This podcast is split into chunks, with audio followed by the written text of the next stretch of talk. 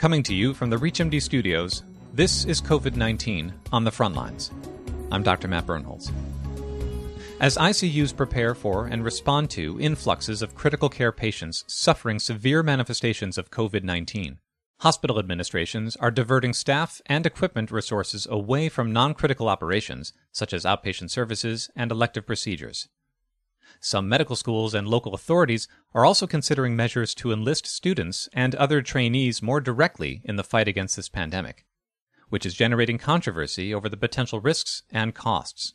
COVID 19 has already irreversibly shaped the next generation of physicians, causing cancellations of match day events, board exams, and clinical rotations. But now an increasing number of government entities are calling on medical students to join frontline efforts to combat the virus.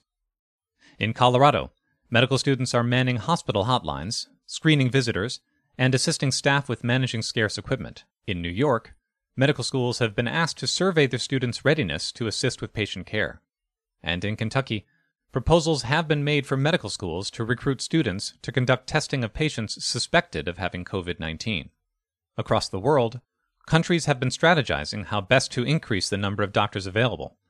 Italy and the United Kingdom have expedited licensing and registration for new medical school graduates.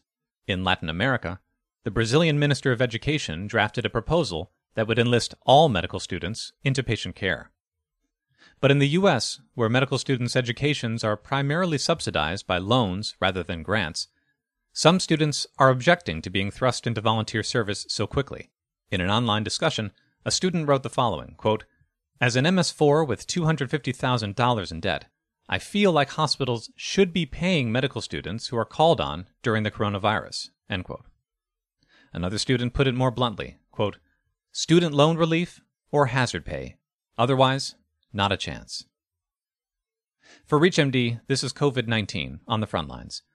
For continuing access to this and other episodes, and to add your perspective on the fight against this global pandemic, Visit us at ReachMD.com and become part of the knowledge.